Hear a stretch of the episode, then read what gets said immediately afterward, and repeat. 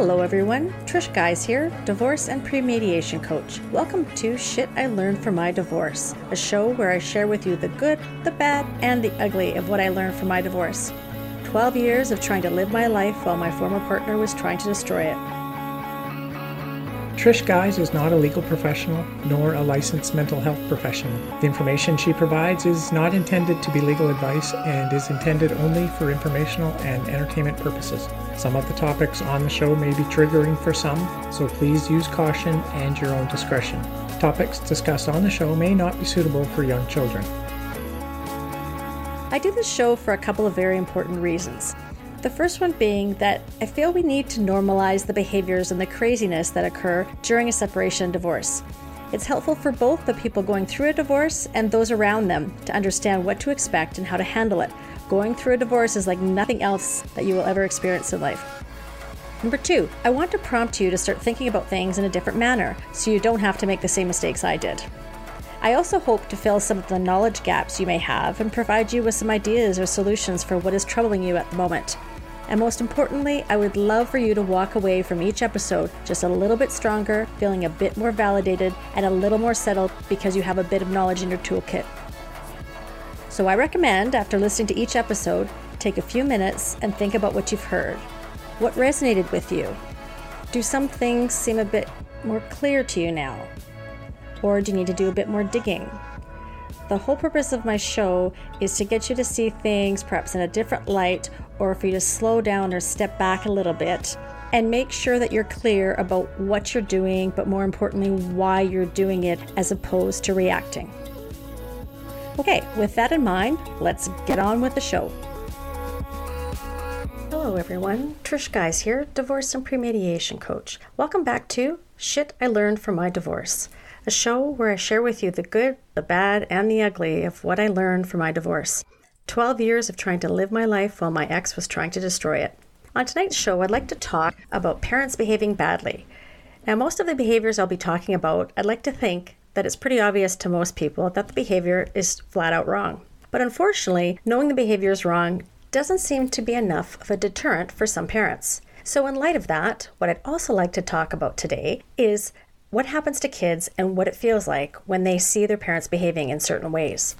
Some people need to know why something is wrong before they accept the fact that the behavior is wrong and that they shouldn't do it. And then there are some people who feel that none of these reasons are compelling enough to stop engaging in this behavior. The problem is, the vast majority of these people who engage in bad behavior aren't fazed by how their behavior affects others, even if it hurts their own children. Their primary motivation is how something will benefit or hurt them and them only. For these people, I will turn my attention towards the recent amendments made to Canada's Divorce Act in March of 2021. Amendments that finally give more direction to judges when making parenting and contact orders. The courts must now solely focus on what is in the best interest of the child. Their primary consideration has to be for the child's physical, emotional, and psychological safety, security, and well being. No longer is it about the parent's right to have time with the child. It's finally about the child's right to be in a safe, loving, secure environment. No longer is the presumption that it's better for a child to have a relationship with both parents, regardless of abuse or neglect. Briefly, here are some of the things that courts are required to consider when making parenting and contact decisions. They need to consider each parent's willingness to support the development and maintenance of the child's relationship with the other parent. Another relevant factor are any civil or criminal proceedings, orders, conditions, or measures relevant to the safety and well being of the child. Any instances of family violence and their impact. And the best part is is that these amendments go one step further and clearly outline the factors relating to family violence that courts must consider. Courts now finally must take into account any instances of coercive control in relation to a family member. This is absolutely crucial because it gives credence to the fact that even when children are indirectly exposed to coercive control and abuse, it is very harmful to them. The amendments also require consideration of whether the family violence causes the child or any other family member to fear for their own safety or for that of someone else. So now the threat of harm is recognized as harmful to the child, regardless of whether the abuse happens directly to them. We no longer have to wait now until the threats come to fruition threats are enough. Courts now are empowered to try and prevent these threats from becoming reality. the courts are now expected to follow that famous saying of when a person tells you who they really are, you should probably believe them. In looking at some cases that have gone through the courts, following the Divorce Act amendments, I'm highly encouraged that the new amendments are being followed and changes are happening and families will be better off because of these changes. And I hope this continues. And I hope in future what we see is a little bit more prevention so that when abusers start seeing that there are consequences for their actions that they think twice about behaving badly. Now, I realize that's probably a pipe dream but at least finally, we have a stronger legal mechanism in place that will assist in trying to protect children from harm. And I have a little bit more hope for parents who are trying to do just that. So, in other words, if abusers can't or won't change their behavior, the courts now have the power to do it for them. Prior to March 2021, parents had very little hope of protecting their children from abusive behavior because the courts weren't really well equipped to do anything about this behavior, in my opinion. When I say not well equipped, what I really mean is that the courts weren't given the okay to go ahead and do something about the abuse. You know, but unless they were living under a rock, the courts knew full well for years that this behavior was harmful to children because medical and psychological research has been calling these behaviors dangerous for years. The problem was it can be difficult for the courts to discern what is fact and what is fiction when it comes to abuse, especially with coercive control. It also can be difficult for the courts to determine who really is at fault because coercive controllers are extremely adept at presenting themselves as the victims and painting the safe parent as the perpetrator. What would often occur is courts would end up labeling parents as high conflict and faulting both of them equally for the situation, essentially telling both of them that they've both misbehaved you're both at fault, and you guys need to figure out a way to get along. Now, not only is that one of the most tone deaf things a court can do, but by ruling as such, they unwittingly become complicit in further abuse. Without properly assessing accountability, and without handing consequences to the abuser, the courts effectively engage in their own form of abuse, blaming the victim, gaslighting the victim, and essentially giving the true abuser carte blanche to continue the abuse and ramp it up if they like. In other cases, the courts have accurately ascertained who the true perpetrator was, but failed in providing a proper remedy. Often, all the perpetrator received was a bit of finger wagging or maybe a tongue lashing, having their behavior admonished, and a stern warning not to behave like this again. As you can imagine, that always fell on deaf ears. You know, and it always has boggled my mind that the courts actually think that their voice means anything to the abuser. Because let's be honest, if an abuser doesn't give a shit about what their kids think, do you honestly think they are going to care what a stranger thinks, whether they're a judge or not? I know this all too well because this is exactly what happened in our case. In the hopes of bolstering his case, my ex demanded the kids be giving their own lawyers. But I and the Chambers judge put a stop to that. Instead, he demanded a voice of a child report to be conducted, hoping it would prove that the children didn't want to have anything to do with me, and as such, I should not have any parenting time. But what he didn't account for was that our judge was well versed in alienating and coercive control behaviors. So much so that the judge called our voice of a child report the voice of a dad report because it was so obvious that the dad had heavily influenced what the children were saying. The judge also acknowledged that my ex had engaged in egregious alienation for the past 10 years.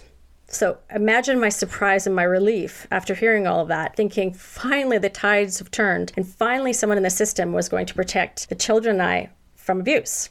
But I'm afraid those hopes were dashed. Unfortunately, all my ex received was a stern warning from the judge saying that if he behaved this way again in the future, he ran the risk of being found in contempt. Huge letdown. The one person who had the duty to act in the best interest of my children and had the power to do so did absolutely nothing to change the situation. No, scratch that. He did change the situation. What he did is made it easier for my ex to continue the abusive behavior and, in fact, ramp it up because my ex knew full well that no matter what he did, he would not be suffering any consequences. And this went on until January of last year, so January 2021, when I finally was able to go no contact. Unfortunately, though, his behavior towards the children hasn't improved, and they still are left to navigate the coercive control all by themselves. Some people have said to me, Don't worry, they're over 18. They'll be able to handle it. They can do their own thing. They don't have to listen to him. But you know, people seem to think that something magical happens at the age of 18. Like all of a sudden, they're going to know how to navigate the pressures that their father puts on them, and they're going to know how to handle it and not worry about whether or not he will shut his love off. So Consequently, they still live at their father's house because they know how aggressively he will react if they ever move back here. I just had a discussion with one of my children about that the other day. I think it's a safe assumption based on the fact that when my kids had mentioned their interest in moving out with friends in the past, their father freaked out. People always think the hardest part of my situation was seeing my ex husband get away with his behavior and not suffer any consequences. But in actuality, the hardest part isn't that he didn't suffer any consequences. The hardest part is that our kids are the ones who suffered the greatest consequences, and now as young adults, they're left to undo all of that damage on their own. So many professionals along the way try to convince me hey, don't worry, the kids are resilient, and once they turn 18, they'll be able to get away from the abuse and they'll be fine. I've just chalked all that up now to if that's what they need to think in order to sleep at night, knowing full well they did nothing to help us, then so be it. But I know everything they've told me was BS, and unfortunately, I was right because I still see it to this day and they are still struggling. I just want to drive a point home before we kind of get into the meat of things today. I want to talk about the behaviors that hopefully you nor your ex will engage in and why they're important. Put yourself in your kid's shoes for a second. Okay, you're a kid, doing kid things, going to school, playing with friends, spending time with family. Your life has a bit of a rhythm and routine to it. Then one day, everything you've ever known and are used to is now shattered. Mom and dad aren't going to live in the same house anymore. And you now have to go between mom's house and dad's house. You have two different houses to live in. And you notice something. They're called mom's house and dad's house, not so and so's house, not your house. So it starts to feel like you don't have a real home anymore and it gets confusing. You don't know which house you're going to be at when. So when your friends ask you to play or come to a birthday party, you can never just say yes, or I'll just check with mom. You have to check with mom, check with dad. You can't remember where you're going to be. And sometimes, depending on where you are, you may not be allowed to go. Then you can't always find your favorite game or your stuffy because you've probably left it at your other house. And so now you're having to learn a whole new way to live all over again while at the same time, your friends are carrying on with the lives they've always had. And then it gets worse because one of their parents starts saying bad things about the other and is angry all the time and starts telling you all about it. So now, instead of your old job of just being a kid, doing kid things, learning, developing, exploring, enjoying life in a safe, secure, loving environment, your job has changed now to tap dance around your parents' mood swings and crazy, outlandish demands. All of a sudden, now you're like the parent and you have to take care of your parent when they feel sad and lonely. And now, all of a sudden, you have to prove your love and devotion to a parent because they're so desperate for validation. Let's remember, none of our kids have asked for their lives to be upended like this, but they all try their best to adapt. In fact, they can adapt quite nicely if their needs continue to be met. Compared to some parents' needs, kids' needs are pretty simple they need to feel safe, feel loved, need to feel worthy, need to feel seen and heard. In fact, you can probably relate. Don't we really all have the same needs? Okay, now let's turn our attention to behaviors that I associate with parents behaving badly. As we move along through the different behaviors, I really want you to listen in two different ways. First of all, take note of the behaviors so you know what to watch out for when you're trying to protect your children. But also, listen to analyze your own behavior to ensure you aren't inadvertently doing some of these same things. And listen, we're all guilty of this. Nobody gave us a driver's handbook on how to parent, much less how to parent during a divorce. So we're bound to make mistakes. This is the time for you to listen and learn, not to beat yourself up, not to feel guilty. Just take it as food for thought and pivot. Because after today's show, what I really want you to start doing is parenting just a little differently. I want you to start parenting with intention. Go beyond just trying to get them to school on time and get their homework done. I want you to use this information we'll be talking about today to think long and hard about what you want to demonstrate to your children about character, values, and integrity. I want you to start parenting not from a reactionary standpoint, meaning in reaction to whatever your ex does or doesn't do, feeling like you have to compensate for their behavior or lack thereof. I want you to start being intentional about what kind of parent you want to be, regardless of the circumstances. That is truly your best hope at getting your children and yourself through this divorce alive and well. Okay, now on to the behaviors. Refusing to communicate with the other parent and using the excuse that it's because you're always stirring up conflict. This is a common excuse used by people who are trying to manipulate things. They project, they're the ones usually that are stirring up conflict. And anytime you don't acquiesce or agree with or comply with their demands, there you go, you're stirring up conflict. And typically, what these people like to do is they want to bombard with texts, emails, phone calls. They prefer phone calls and voicemails. They are usually quite against using a court approved app like Our Family Wizard, um, which is a great communication tool that uh, keeps everything in one place and also has something called a tonometer that if the tone of the email is such that it's abusive derogatory it will prevent you from sending it before you have changed the tone. Uh, that's just one of many apps. I just happen to like that one. That's the one i'm most familiar with. The problem is is that we all can be guilty of wanting to not communicate with the other parent or refusing to. And sometimes there are legitimate reasons for this. However, reality is such that if you are sharing a child, until a court order says differently, you're going to have to communicate with that individual. But there are ways to protect yourself. You know, you don't need to be jumping to every message. You don't have to even check your messages all day long. Shut off your notifications even if it's an emergency, you don't have to attend to it, the, the email right away, because let's be honest, everything to them sometimes is an emergency. They want to disrupt your life at times. So don't allow it to happen. Maybe pick a certain time of day. That's the only time you will check your messages. And keep in mind, as I've said in previous shows, you don't need to answer right away. It doesn't matter how many times they bombard you. You just need to communicate in the way that suits you. Number two, putting your needs ahead of your kids' needs.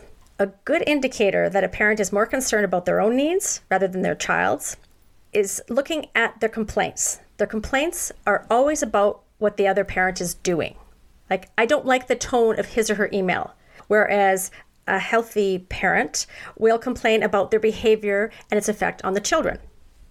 You know, raising children is one of the most important things a human being can do in this world. I'm really hard pressed to think of a job that's more difficult, more taxing, more demanding, more important than raising children.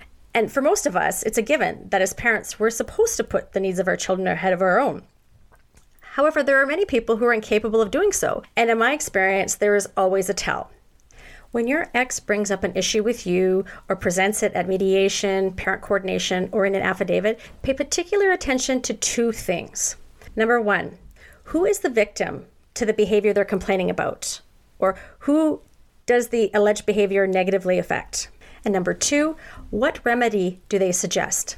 What you'll notice is that their complaints aren't about something you did to the children or something that you've done affects the children. It will often be something you said or did to the parent and something that only affects the other parent. Like I mentioned before, I didn't like the tone, didn't like the words they used. They weren't being very cooperative. They're always stirring up conflict. Very rarely is it about anything to do with the children. I'll give you a couple of examples from my own life. My ex and I both requested a parenting coordinating session because we both had issues to raise. My issues were he was refusing to allow the children to bring their items back and forth between our houses. He was sharing very inappropriate information with the kids about our divorce and seeking advice from them and talking to them as if they were his friends. And he was not following doctor advice for the treatment of our children. Okay? His issues were he didn't like the tone of one of my emails, and he was accusing me of bullying him into using the Our Family Wizard app for communication between us instead of using phone calls and texts. And this is after having our parent coordinator be the one to strongly suggest and encourage us to use OFW because he finds that is the most effective way of communicating in highly contentious cases such as ours.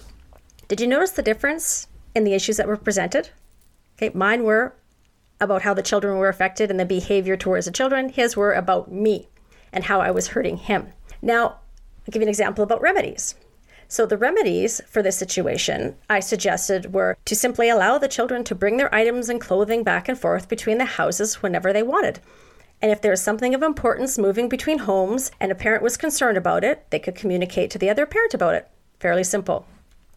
Also, refrain from discussing adult issues with the kids. Again, very simple and common sense. And lastly, follow the doctor's orders to ensure that the kids are getting proper care. Simple, logical, right? Okay, his remedies. First thing, costs. He wanted and felt I needed to be punished, and the only way he could think of to punish me was to have me pay his costs. Nothing to do with changing any behavior that affected the kids. And that was a pattern that repeated itself over and over and over every time he didn't like something I said or I didn't capitulate to his demands. That's what happened. So, to summarize, healthy parents focus on behavior and how it affects children, and they suggest remedies that will solve the problem, whereas unhealthy parents focus on what is being done to them and suggest remedies that are punitive and they have no bearing typically on anyone's behavior. Behavior number three words don't match your actions. A common tactic for an unhealthy parent is to appear very cooperative in email communication or at mediation or sometimes even parent coordination session. They'll agree to proposals because, yes, they agree it is in the best interest of the child, only to turn around and completely disregard the agreement. It took me quite a while to recognize this manipulative tactic. It took me longer than I'd actually like to admit to realize that my ex never intended on following through with any of our agreements. His only intent was to deceive or simply end the session. And as soon as the ink was dry on the agreement, he would do whatever he wanted. There were some times where he couldn't even go 24 hours after signing an agreement before he breached it. There isn't one item in any of our agreements that he hasn't breached, and that is not an exaggeration. So, my points are this if you fully intend to disregard your agreement after making it, just say so and don't bother agreeing to anything. If you think what you're doing is right, then don't hide behind deceit. You're not helping nor fooling anyone when you make an agreement, then renege the minute the deal is done. That does not help the children and will not help your case going forward.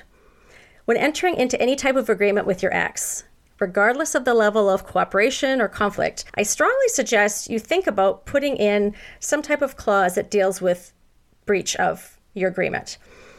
One of my favorites that I use is an indemnity clause that states if at any time any party must incur costs to uphold, this agreement, the other party shall be responsible for all costs. That is much different than normal allocation of costs, which is on a solicitor client basis. I would consider looking at every single item on every agreement. Now, I say remedy but in this case, what I really mean is consequence because a true remedy um, really depends on the situation, and you really want to fix the situation. But in cases whereby the other party is not willing to do what it takes and they're not willing to follow the agreement, in my opinion, it's best to have written in the contract a very clear consequence that is attainable to hopefully prevent breaching of the contract and the agreements, but also to change behavior in the event that they don't change it on their own. And if you're worried that your ex is going to balk at these suggestions, you know, you're in mediation, you think, oh, I know they're going to hate this, that should be a red flag because it should really be irrelevant what the consequence is if you have no intention of breaking that agreement. Behavior number four. This one is something that really, really bothers me because it happens so frequently and it was just so ridiculous refusing to allow children to bring their own items back and forth between houses, or disallowing them to wear clothes from one house to the other house. I mean, even as I say it, it sounds so ludicrous. It's such a controlling thing to do and such a dangerous thing to do to children's minds. Children are told things like, These things that I buy for you are so expensive, and I don't want you to take them to the other house your, in my case, your mother doesn't take very good care of other people's things. So your items aren't safe over there. And I don't want any stuff from there coming here because the stuff from over there that she buys you is old and it's just junk. So what I buy you stays here, and what she buys you stays over there. I can't imagine being a kid and being told that. My kids were told that every single week. So the message to the kids is that everyone associated with mom her house, what she buys you, anything to do with her is inferior and in some cases maybe unsafe. So, what ends up happening is that kids can react in a couple of different ways. Some may actually believe it and internalize these beliefs, or they may not agree and may not believe what that parent is saying, but they'll become very resentful and very angry because there's not a whole lot they can do about it. They'll start to feel like, well, I guess nothing belongs to me then. And they don't really feel like they can belong anywhere because everything is controlled by that one parent. Some other cases, too, they might start believing that the things parents do and for their kids and give to their kids all come at a price. Or, as my kids say, everything comes with strings attached they start thinking and start believing that relationships are transactional and they could grow up thinking that and enter in their own relationships and act as if everything is transactional. You owe me because I did X for you. In other cases, some kids resort to hiding items in their bags or even in their pants to take back and forth to their house. So now they're having to sneak around and hide things and keep secrets on something they shouldn't have to do. So, but if you're successful like I was, along with my parent coordinator, in convincing your ex that the kids should be free to move their possessions freely from house to house, you still need to be on the lookout for some other problems. I think it's safe to say that any parent who forbids their child from taking their belongings to another person's house won't be happy if you force them to change their ways. In our case, he allowed the kids to bring items back and forth finally, but they paid the price for it. Every time he picked them up from our house, the kids would go out to the car with their bags packed, only to race back in after a short conversation with their dad. They wouldn't say a word, they'd shoot upstairs to their room, grab something they forgot, and bolt out the door without saying a word. Turns out my ex would grill the kids and ask them the minute he saw them if they remembered to pack all the items that belonged at his place. This didn't just apply to toys, but to clothes as well. At one point, it got so bad that the kids would have to remember what they wore to our place eight days previous and remember to wear it back to their dad's house when he picked them up. It was ridiculous and stressful watching it. I can't imagine what it was like to actually experience it. When I look back now, that seems to be the time when my kids' anxiety started to really ramp up. Bad behavior number five when kids forget an item at the other parent's house. Don't make them pay for it. When kids' items are forgotten at the other parent's house, please make every effort to promptly deliver that item to the other house for the child to use. This is not something that you need to use as a vehicle to teach them about responsibility. They have enough on their plate to worry about what to bring to what house and where is it. We all do that. If we had to pack our bags every week, like I did when we first started this whole separation, we were nesting, it is hard as an adult to remember everything. Kids don't have the capacity sometimes. Don't punish them for forgetting it or accuse them of not taking good care of it. And please, for the love of God, don't drop it off at school unless that's where they need it. It's mortifying and embarrassing for kids to be called to the school office all the time to pick up their forgotten items. And truly, the office staff don't appreciate that either. One way to prevent kids from forgetting all the time is to be the adult and help them through this process. You can help them remember by perhaps coming up with a list for them.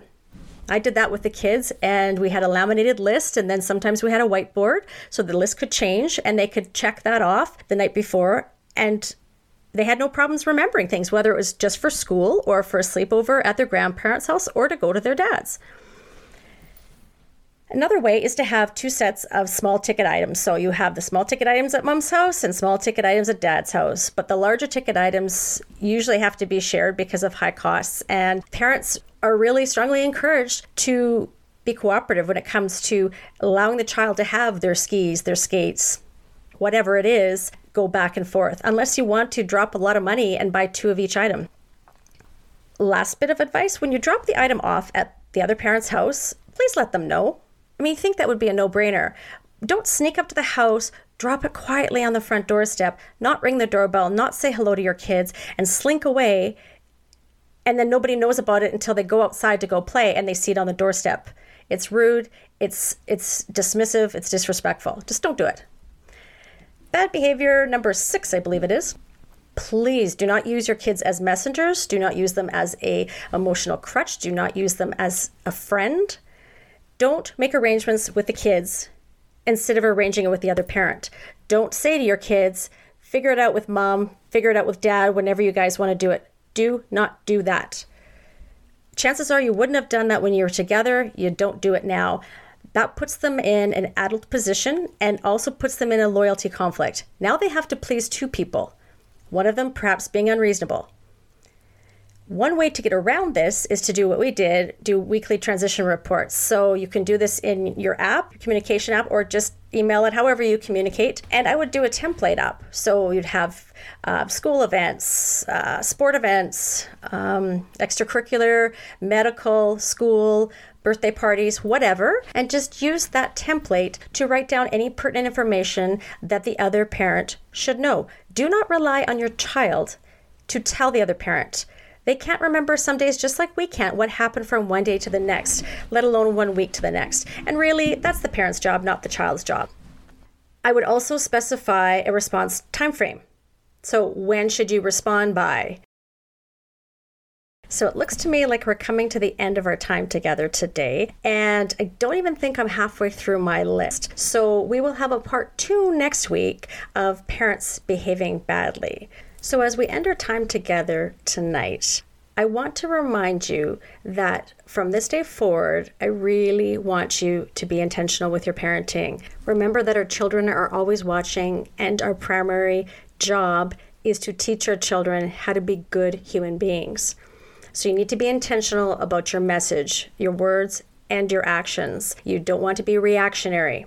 It's hard not to be, but go forward in parenting in being the kind of parent who you've always wanted to be or who you were, regardless of your present circumstances. Shit I Learned from My Divorce is written and produced by me, Trish Guise, with producer Barry Guise. Audio editing and sound design is by Barry Guise.